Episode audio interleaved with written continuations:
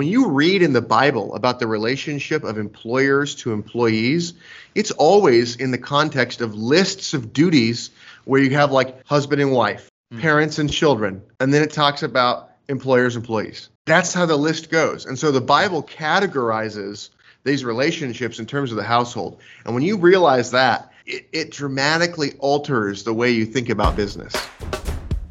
The mission of Armored Republic is to honor Christ by equipping free men with the tools of liberty necessary to preserve their God given rights. On this episode, I'm talking with a man behind that mission, David Reece.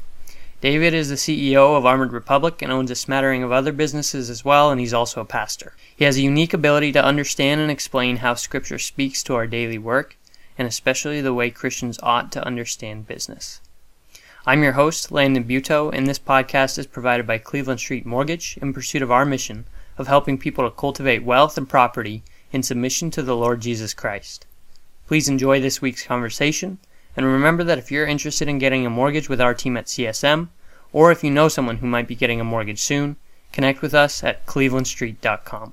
David, thanks for joining me. Um, you know, we talked ahead of time, and you mentioned something that I hadn't heard before that I thought was fairly interesting um, regarding your approach and mission in business. And you told me that business is part of the household and part of the private sphere um, rather than the public sphere. Can you explain just kind of what you mean by that?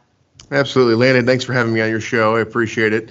Uh, so basically, when you think about the spheres, right, what happens is we look around at life. Life seems life seems very complicated, but the reality is that, that God is the definer of the nature of reality, and God has revealed to us the nature of reality in His law. And so His law helps us to understand the way things ought to go. It shows us what we're designed to do. Um, and He has created institutions that we should organize our lives around. And so there are four covenant spheres, and those four spheres are the individual, the household, the church, and the state. And so the church and the state are both public institutions. Uh, the, the church has public courts and public authority uh, given to it by the Lord Jesus Christ. The civil magistrate, the state, has authority given to it by the Lord Jesus Christ. And it has the sword with public courts and, and all that. The household is a private sphere, and the individual is the private sphere. And so you think about those things, you know, who owns businesses? Well, if the state owns the business, that's called socialism. And if the church owns the business, that's called corruption. Um, and and so if we go, okay, what's supposed to happen? We're supposed to have the household and individuals doing ordinary dominion work. And employment relationships are voluntary exchanges between individuals and also as households are being built up, we are so used to just the individual doing business, but then we think of companies as almost being this like this public entity. And we hear about right. public, we think about public businesses, and you know that means that it's the stock of that business is traded on the public exchanges. But that doesn't mean that it's a public entity, that it's like part of the state or part of the church. It's just that it's a business that the public is generally able to buy shares in. But that doesn't eliminate the fact that the shareholders are private property owners. And so when we think about that idea of private property, you know, publicly traded companies are still private property. Individuals who own businesses and they're wholly owned, that's private property. And if a, it's a family business, it's private property. So this idea that the, the household and the individual, that's where the interaction is. And it's so it's voluntary exchange and it's building up an estate that you're going to pass on to your children. Um, and so that's where this belongs. And when you read in the Bible about the relationship of employers to employees, it's always in the context of lists of duties where you have like husband and wife, mm. parents and children, and then it talks about employers and employees. That's how the list goes. And so the Bible categorizes these relationships in terms of the household. And when you realize that, it, it dramatically alters the way you think about business. Right. Do you have any sense of where this kind of um, notion that it is uh, separate from the way you're supposed to conduct yourself as a private person uh, where we kind of made it a, as you're calling it, kind of a public sphere thing, where that came from or when that started? Has it always been around kind of in the, in our culture? Yeah, so I think in American culture, you started to have an end to the idea of employers having the responsibility that we would expect in the Bible um, in two major things. One, once the federal government started to get involved in trust busting, you started to have employers becoming more and more hesitant to sort of engage in helping in the lives of their employees. Now, some people use power to abuse it. Is that shocking to you, Landon? yeah. so, so, really? so, so we have some people who are you know, building up businesses and they abuse employees. They build they, they build up businesses and they make people dependent in a way that is not helpful to them. Mm-hmm. Uh, and that has always existed, and that will exist until the Lord Jesus Christ returns. But there is the desire for the state to come in and regulate things in a way where it's trying to solve the problems, uh, you know, the breaking up of monopolies and trusts or whatever, makes it so that there is sort of this this greater involvement, um, and that is some of the beginning of it. But what we hmm. see in the 1960s, um, in the 1964 Civil Rights Act, what you have is it becomes illegal to discriminate on the basis of religion, on the basis of race, on the basis of sex, on the basis of a list of other things, and so national origin, stuff like that. And so you have all that listed out there. And what happens is the listing of religion in that makes it so that people start to get really worried about becoming involved in the spiritual lives of their employees, and uh, and they start to kind of back off. Okay, mm-hmm. and so that you know, the response to the sin of racial discrimination and the response to other sins that are involved there, bringing in the federal government to seek to criminally punish it. And there's this important question of what sins are actually crimes, right? Should hmm. there are lots of yeah. sins that the state should not punish, right? Should the state go around trying to figure out, hey, are you coveting that? You know? And so this like if you if you're going around and say hey are you thinking bad things about that person because of the color of their skin or because they're a woman or because you know whatever right? When you have that going on um, and when you start to say hey you know what? We don't want you to associate on the basis of religion. You start to wonder are we saying that the color of your skin and the religion that you have are these things equivalent? Right? Like and and so I believe it's evil to discriminate on the basis of the color of somebody's skin. Of course, yeah. I don't think it's evil to build associations built around the religion that you right. hold. Right. Yeah. And so to lump those things yeah. together yeah. and also to criminally punish any of it, right? You right. go, there's a right. bunch of things that we have that are problematic in how we're thinking about this. So the 1964 Civil Rights Act the, the the big corporations in particular, the big companies are really like, okay, boom, let's let's let's push all this out. Let's get rid of this. Let's not think about this. We're going to depersonalize this. Management becomes more and more a manipulation system to get things out of workers, and there's less and less concern for them as people.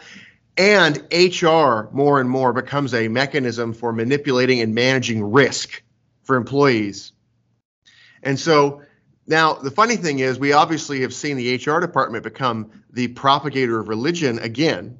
It, it advocates wokeism and naturalistic materialism, and it advocates all sorts of ideologies that are anti Christian and non Christian. But Christianity being pumped out of human resources is something that we all kind of like raise our eyebrows at. Well, I'll tell you what. Yeah. If you want to submit your property to the lordship of Jesus Christ, you have to have a Christian company. And so I don't care if you're afraid. It you need to be strong and courageous and do your job. Right? So if you're a property owner, if you're an employer, if you are somebody who is concerned about making sure that you're treating people who work for you well, you need to apply the law word of the Lord Jesus Christ and get over it.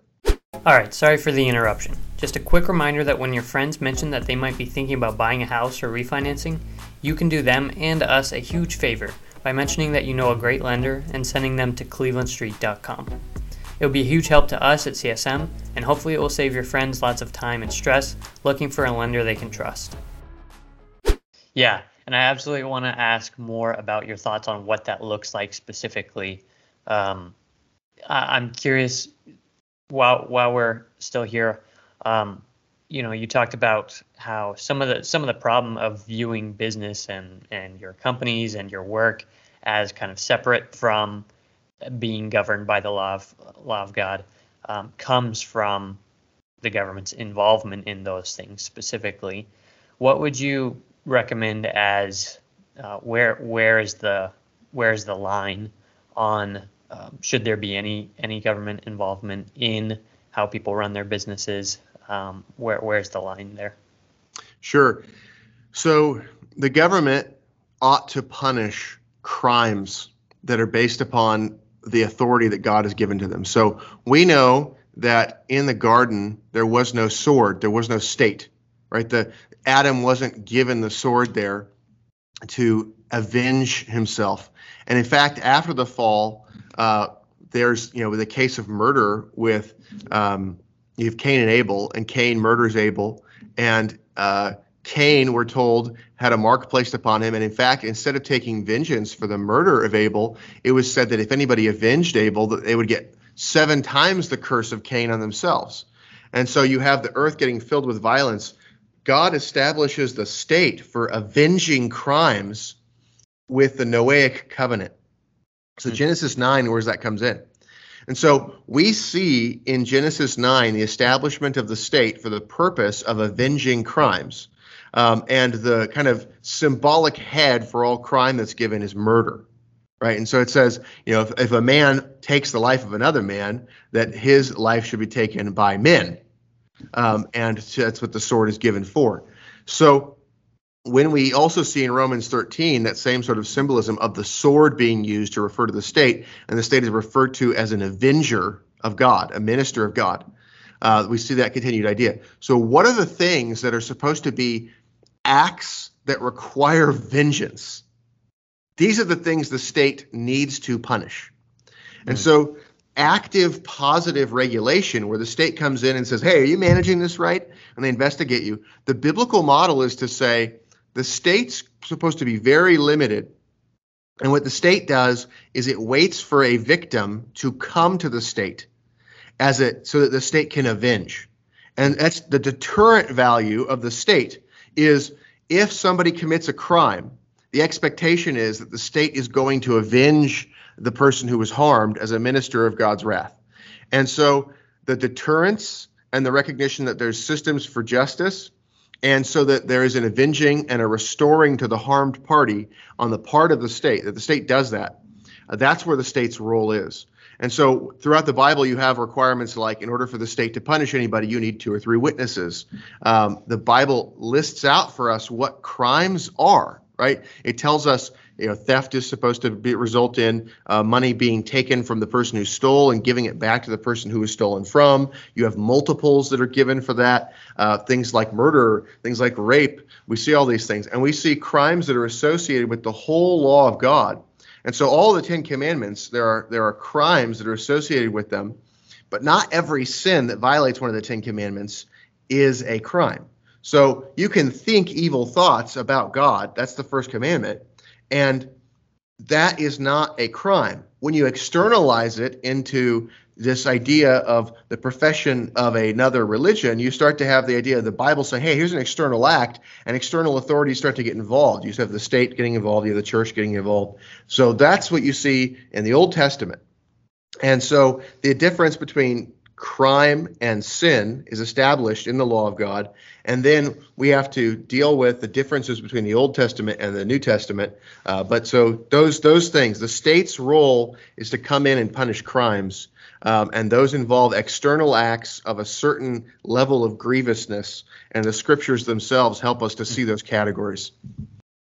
Yeah, yeah, absolutely, and and it's so much of it is so um, foreign from just kind of what the norm is now that it seems extreme.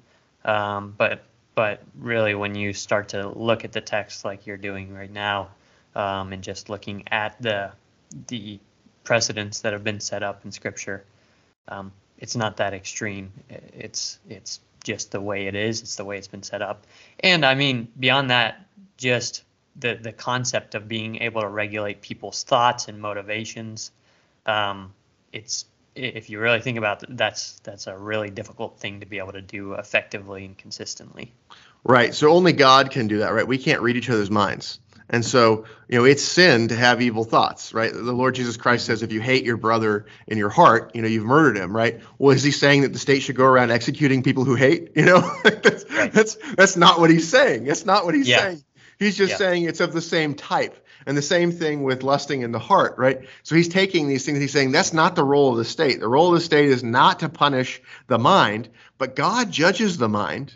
And so the state shouldn't go around pretending to be God trying to read our minds and go figure out all of our motives on everything.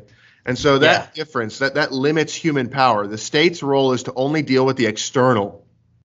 And so we have to deal with the external. And so one thing that you look at the American context, and we have um, the First Amendment and the Establishment Clause, and we all think, well, you know, how how can we think about our law being based on the Bible? Well, first of all, the Bible is the basis for what's called common law. Um, when you look at the Constitution, it adopts common law, which has a long and storied tradition in England, and it comes out of the attempts to apply the Bible to limit tyranny. And the Puritans, in particular, pushed common law to resist the extortion um, and the tyrannical actions that were being brought to bear by the monarchy against the people of Britain. And so the common law, applying the law of God to restrain government and to make judgments in particular cases of controversy, uh, the common law is essentially the application of biblical law in particular cases. Um, and it's the law that's common to all the nations. It's also, you can refer to it as the general equity of the laws that are in the Bible. Um, but the other thing is, the First Amendment, when it talks about not establishing a religion, the point is that Congress would not establish a religion at a federal level. And you had all of these states uh, that already had established Christian churches. And none of them abandoned their established Christian church uh, when they adopted the federal constitution. The whole point was that at a state level that could be done, but at the federal level it could not. Now, I don't think that that's a good thing to have in place. I think that the the state needs to recognize the true religion. And the so state at, at the federal level, you're saying? Right, because we have a ultimately we have a, a, a, a national covenant in the form of the Constitution. And if we're going to acknowledge um, that there is a source of justice, that's God. And the, the charter of the country is the Declaration of Independence, and it acknowledges God. It acknowledges the Lord Jesus Christ in the date at the bottom, and it refers to God, the, the God of nature, the law of God, and all the people in the context of that, understand that to be the God of the Bible. And you have a few people, you have a couple of deists, for example, signing that and all that, but but they they understand that that's going to be generally understood as the God of the Bible. Nobody's thinking the average American colonial was going to think that we were talking about like Krishna. Like nobody was thinking that, right? They were all thinking this is talking about the God of the Bible. That's how everybody's going to read it. And so that's why it says in the, in the year of our Lord, you know, 1776, right? Because it's they're talking about Christ. So right. So that, that, the Declaration of Independence gives that context. The idea of an establishment of a religion was the establishment specifically of a church, not the idea that they weren't going to acknowledge that Christianity was true. But yes, mm. we have to we have to deal with if you're going to have chaplains in the army, if you're going to swear in the name of the God that rules the land, if you're going to have laws that are judged ultimately by the justice of the law code of the God of heaven, all those things, you the one that makes the rules is the God of the system. And so I think that the First Amendment uh, should not prevent the acknowledgement of the true religion, should not prevent establishment. I think that, that was a compromise uh, that was made. And I think the, the it was a effort to compromise that prevented further unification in an effort to maintain a broader trade union and in order to maintain a broader civil union. And one of the other compromises that was made, frankly, was the acceptance of the chattel slavery system and the enforcement of it. And so a consistent Christian would not agree to uphold the chattel slavery system and would also not be willing to say, no, we're we're not going to agree to not acknowledge the true religion at our highest courts. Um, and so I think that those were two failures that we see, uh, but they were inconsistencies. People want right. to take that and they want to say, oh, that look, these guys weren't Christian at all. It's like, no, just like every Christian you've ever met in your entire life, mm-hmm. they were imperfect. And right. so we need to be blessed by the things they did that were good and recognize the failures and build on them. And we don't just sit around staring at the nakedness of our fathers saying, oh, look at all the things they did wrong. We take the time to say, here's what they did right. Here are some failures. Let's build on what they did that was right, and let's correct the failures. Yeah, no, absolutely. All all of that is is a really helpful. Uh, I mean, reminder. Um, and, and so I'm curious what your thoughts are on on the applications of that then to our daily work. You know, one of the applications you already brought up is you know the ability to hire based on consistency with your stated mission as a business you know we we want to build a business that's in line with our biblical values and so part of that involves hiring people who are consistent with those values who who have shared values sometimes um, what are other applications of acknowledging the fact that this is a that our work that we do on a consistent basis, up to and including um, the way our businesses are run, our public businesses are run, uh, is done with, uh, under the authority of Scripture and under the authority of Christ. Um, what are other implications of of acknowledging that? Yeah, so I think that uh, one thing, um, first of all, we need to be trying to do everything to the glory of God explicitly. So, like our mission statement, uh, we talk about the idea that uh, Armored Republic creates tools of liberty for free men to resist tyrants and criminals um, for to the honor of Christ. I'm sorry, I forgot one part there, which is we create tools of liberty for free men to defend their God-given rights from tyrants and criminals to the honor of Jesus Christ. And so this idea that we're acknowledging the source of rights, we're acknowledging the Lord Jesus Christ, that's the goal. Um, and so that's the mission of the institution. That's our explicit mission. Um, furthermore, when employees come in, we talk about how, hey, our goal is to apply the law of God to this business. So we're never going to publish anything uh, that is contrary to the God of the Bible. Uh, if we do, we want to repent of it. We're going to avoid doing things that are considered as idolatrous or whatever. Um, we're going to uh, make sure that we speak in a way that honors the Lord. We're not going to take his name in vain. We're going to honor the Lord's Day, which as a business, people freak out about it. And so it's pretty interesting because I get to basically go around and say, I forbid you from working on Sunday, right? The Lord's Day. And so we just, we go, that's a day off. Don't send emails. Don't do anything. If there's property that's going to be destroyed or people are going to be harmed or there's some work of necessity or mercy that needs to be done, okay, we'll do that, right? But but you're going unless there's an urgent work of necessity or mercy that has to be done mm. we're going to not work and that way you can focus the day on church you can focus on your family you can focus on taking in the word of god and so there are non-christian employees that go yeah okay whatever you know but at the same time they know that i am doing something that is for their good at cost to myself because i think that that is going to bring more blessing from god mm. And so you uh, you talk about culture of honor with the fifth commandment, with the sixth commandment, the idea of preserving life, and we make a life-saving uh, tool, right? We make body armor, and so that's about the sixth commandment. It's about resisting tyrants and criminals, preventing murder, uh, you know, allowing you to defend yourself. Um, think about the seventh commandment we're not going to advertise using scantily clad women or whatever right? We're going to we're going to encourage that so we talk about the idea of masculine virtue. Let's not appeal to the vices of men. We sell body armor. Guess what? Men buy body armor. Women typically don't buy body armor. And so you know there are some women that do but i mean does it surprise anybody. Like if you had a purse company you'd be like oh women are our customers. Whenever you talk about men being your customer people always freak out because we have this like anti-man age right, right. it's just like yeah right. we sell body armor and men are the ones that buy this everybody always wants me to talk about broadening the market and selling to women and everything. I'm just like, mm. I'm happy to sell this if a woman wants to buy it. Yeah. But you yeah. know who we sell to? Not who wants to buy it. Yeah. we sell to men. Yeah. So because they want it. Yeah. Right. So we're gonna we're gonna appeal to masculine virtue mm. as opposed to appealing to the vices of men and trying to prey off of them. So the seventh commandment relates to that. The eighth commandment, providing an honest product. We don't steal. You know, we're, we're trying to do an honest product and uh, to do what we said we would do. The ninth commandment, we're to tell the truth, even about our opponents, even about our competitors, right? And so this idea of not bearing false testimony. Um, and being careful in that and trying to make sure that if there's gossip inside of the company, we shut it down by saying, hey, let's get everybody in the room let's deal with this as opposed to the normal like you know hr manipulation whatever doing a bunch of things we try to go hey here's the thing this is the problem what do you have to say about it and and trying to actually deal with it in a Christian way with conflict.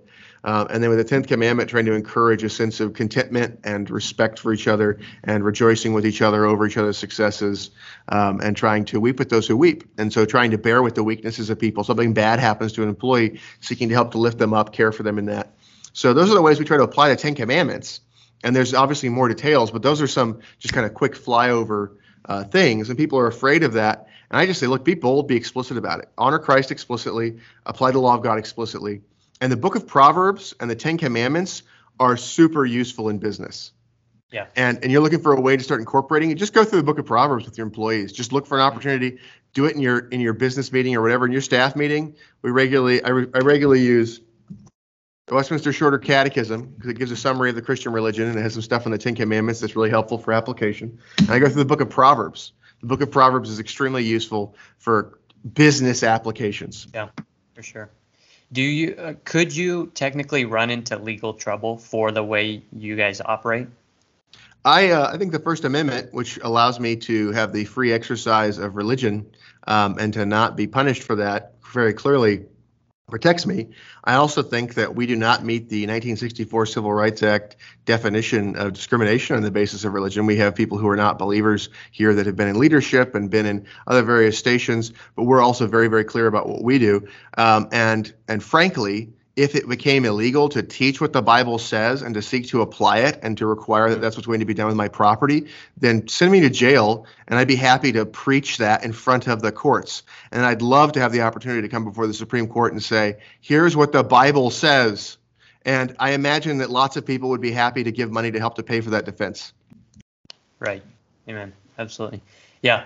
Um, do you anticipate, do, do you feel uh, a movement towards towards having to have have those conversations anytime soon? Um, I think that our country is increasingly anti-Christian. I believe that the application of the 1964 Civil Rights Act is increasingly anti-Christian. The idea that you cannot discriminate on the basis of homosexuality or transgenderism is absurd. Um, and so the application of that is an anti-Christian application. Uh, God defines man and woman. He defines what a sex is, and uh, the idea that discriminating on the basis of behavior that the Bible teaches is immoral, uh, teaching that that is something that you're not allowed to discriminate on is absurd. The state ought to be um, honoring what's good. Um, and to punish people for seeking to have Christian households, Christian businesses, uh, those types of things uh, is dangerous. So in Canada, you know, you have already some of these things where there's sort of this, uh, you know, the hate speech stuff. You see that in Britain. You're seeing that throughout the Western world, where you start to have um, laws against the ability to teach plainly what the Bible is saying. Um, and we should say with the apostles, you know, whether we should obey God or men, you know, you tell me. And then when people don't get it real quick, you say, we're going to obey God rather than man, um, like the apostles also said. And so that idea, I think, is important. So, yeah, I think we're there. I think that there's going to be increasing persecution. And so, one of the things I'm advocating, and I'm really frustrated about this, I try to talk to Christian leaders and say, hey, let's start meeting together and let's form civil covenants to swear to defend each other if they start to come for us. And it's really hard to get pastors to sit down and talk about that. So, I'm a pastor of a church in Phoenix, Arizona called Puritan Reformed Church. Um, and I also own Armored Republic as a business and I also um, I also just try to interact with Christian leaders, and uh, the idea that we are on the verge of being broadly persecuted is on everybody's mind, and nobody has a plan for it. And I think what has to happen is meetings have to happen and commitments have to be made where we swear to defend each other if something hmm. happens. Mm-hmm. And that swearing to defend each other, you look at what happened uh, with Abraham when Lot was taken by uh, armies. When he was in, when Lot was in Sodom, and armies came and conquered Sodom, and Lot and his family were were kidnapped. What Abraham uh, did is he had three other leaders that he was covenanted with, and they went together with Abraham's trained men. He had over 300 trained men in his house and they went to go rescue Lot in a night ambush attack that involved a long march of dozens of miles in one night to go and rescue Lot. And in this flanking ambush assault, they freed Lot and a bunch of other people. and they were willing and able to do that. And so this this idea that we defend each other, you look at what happened at Purim as well.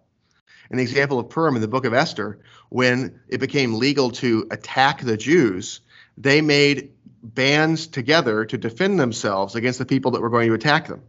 And so the militia bands that were formed in the um, uh, in the period before the War of Independence were largely made up of men who were parts of essentially Puritan churches. Lexington and Concord, you had uh, Puritan ministers that were officers in these groups. And so the agreement to mutually defend each other when somebody's coming for you, you know, the, the thing that was the spark at Lexington and Concord was the British started to march to go after their guns. And so at Lexington and Concord, you have Puritan church members and you have a Puritan minister there. And the response from the British military to these guys was, hey, you guys need to acknowledge the sovereign King George and lay down your arms. And we're going to take the weapons out of the armory and the magazines. And the response was, we acknowledge no sovereign but God and no king but Jesus. And they didn't stand down. Hmm. Right? So we have to have that kind of mentality that there is no king but Christ, and that we're not going to let people steal our God given rights. And so I think businesses provide resources to help churches to be strong. They provide resources so that we can have political candidates that are Christian. They provide resources so that men can run with financial independence for office and deal with the fact that they don't want to listen to a bunch of evil donors that want them to compromise. And so we need Christian men to build Christian businesses and to not be afraid and we need to work together and we need to consolidate into communities, have churches that are well supported, have multiple sources where people have Christian employment, have resources to be able to seek to have Christian government, and we need to swear to defend each other against tyrants that would take away our liberties.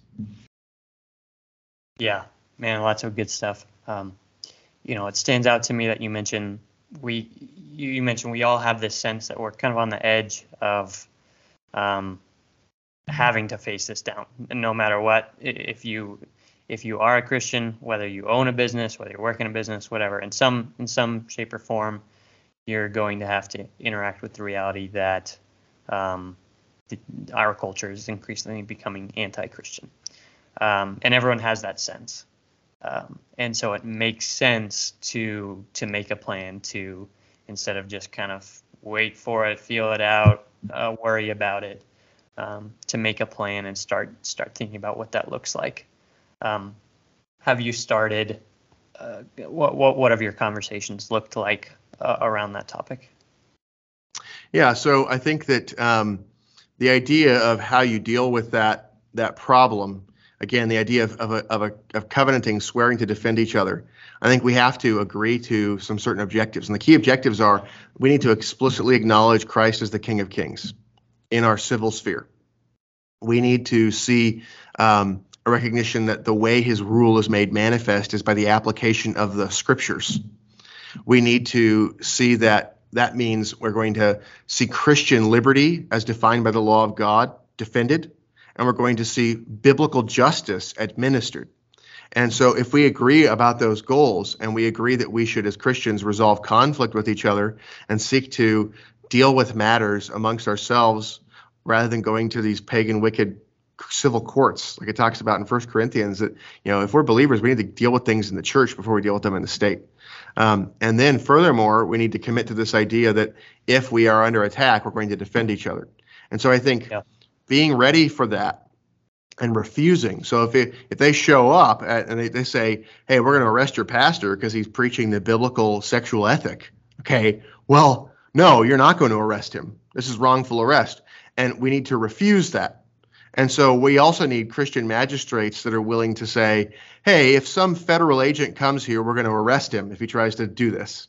Right. So so we need to get local magistrates that'll do that, but we also need to gather men together and be ready to do that amongst ourselves. And so, you know, when a person with a badge and a gun commits illegal violence, illegal violence under the law of God, that person is not acting as a magistrate, they are acting as a criminal. And it has always been the Protestant position that when people with a badge and a gun do wicked things, they should be punished like other people. And I'm not saying we have the right to go punish them as vigilantes or something. What I'm saying is they're not above the law. But what I am saying is that you have the right to defend yourself against somebody who has a badge and a gun. If somebody kicks in your door, has a badge and a gun, and they try to murder you, or they try to, you know, murder your wife or children or whatever, right? You have the right to defend yourself. You have the right to defend other people. And so if they try to kidnap people, you also have the right to defend them. Mm-hmm. And so this is something that I'm trying to make sure we all have a proper view. You know, people are talking about the idea of potentially COVID mandates coming back. Mm. Do not obey. Mm. Don't obey. Yeah, and it's you know you you take the extreme examples of they try to you know murder your wife and children, they try to kidnap you. Uh, well, they try to take away your liberty to speak freely, your liberty to go to worship. Um, you know the same the same thing would apply, correct? Right. So if they say don't assemble, disobey. Right. If, if they say uh, if they say don't preach these doctrines, preach those doctrines more. Hmm. Yeah. Yeah, absolutely.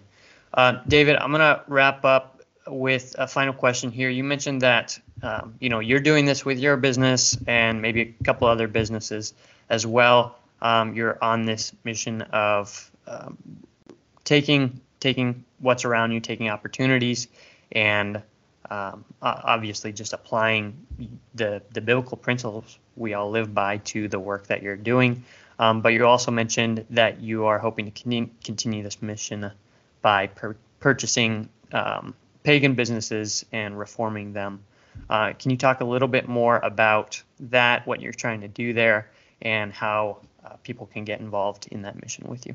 Absolutely. So um, that idea of, of looking for businesses that are not Christian, but there's a good business there, right? Is this a this is a business that um, you know has efficient production methodologies or efficient marketing methodologies, and there's an opportunity to improve them further or to improve their supply chain and all that. So you're looking for a, a good business uh, that has durable revenue, where it has a, an ongoing way of producing value for people but then if it's being run and it's either uh, you know it's currently anti-Christian or it's or it's currently just generally secular and you know therefore also anti-Christian, but just not like explicitly fighting in the same way that we might see from some of the more you know woke businesses or whatever.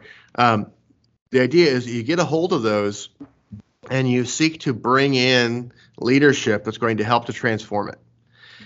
And so by buying these businesses, what you're doing is you're taking property, income producing property that was under the dominion of Satan, and we're seeking to put it under the dominion of Christ. We're seeking to apply the law of God to it, seeking to build that out, seek to disciple people. You seek to, to get those resources and put that to deploy there. And I think you, you end up with opportunities to be able to, um, to generate resources and to create jobs and you're also having an opportunity for culture creation that is Christian, that is, you know, the law of God helping to convict people of sin, and then the opportunity to present the gospel and to have that be put out in constant form. And the interesting thing about a business is, you know, the information can be given out in driblets. You don't have to like put everything out every day. You just go, here's a little truth, here's a little truth, here's a little truth.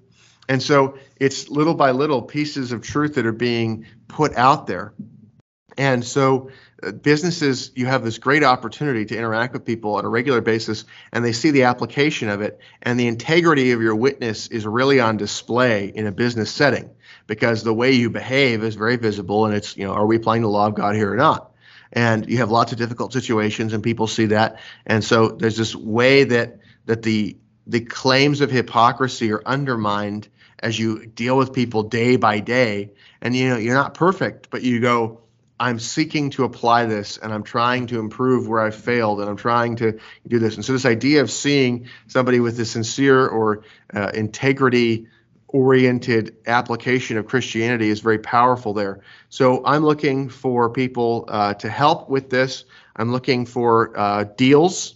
If there's businesses that people are trying to sell, and it could be a Christian business, doesn't have to be pagan. It could be a Christian who's trying to say, "Hey, I want to see my business continue to be a Christian business." Right? Uh, so right. I, either of those things. But uh, so people can check me out at uh, Real David Reece on formerly Twitter, now X. Mm. Um, and hard to get used to. right. So at real David Reece, that's Reece R E E C E. And then uh, David Reece at armoredrepublic.com is an email address if anybody wants to reach out. I'm looking for deals. I'm also looking for investors uh, that are like-minded that want to accomplish the mission. And so uh, real Dave, at, at real David Reece on X and David Reece at armoredrepublic.com if anybody wants to talk about the uh, ideas of, of investing or deals that they want to do or businesses they want to sell. Um, and so that's that's where people can reach out. Awesome. And then we can I will link those in the show notes on this episode as well. Thank you. Um, so you can check that out there. David, thanks so much for your time today. Lots of valuable information and thoughts and insights, and really appreciate you giving your time. Absolutely. Thanks, Landon, for having me on your show. I appreciate it. Thanks for listening to Work is Good. If you enjoyed it, share it with someone else, leave a review, and listen next week.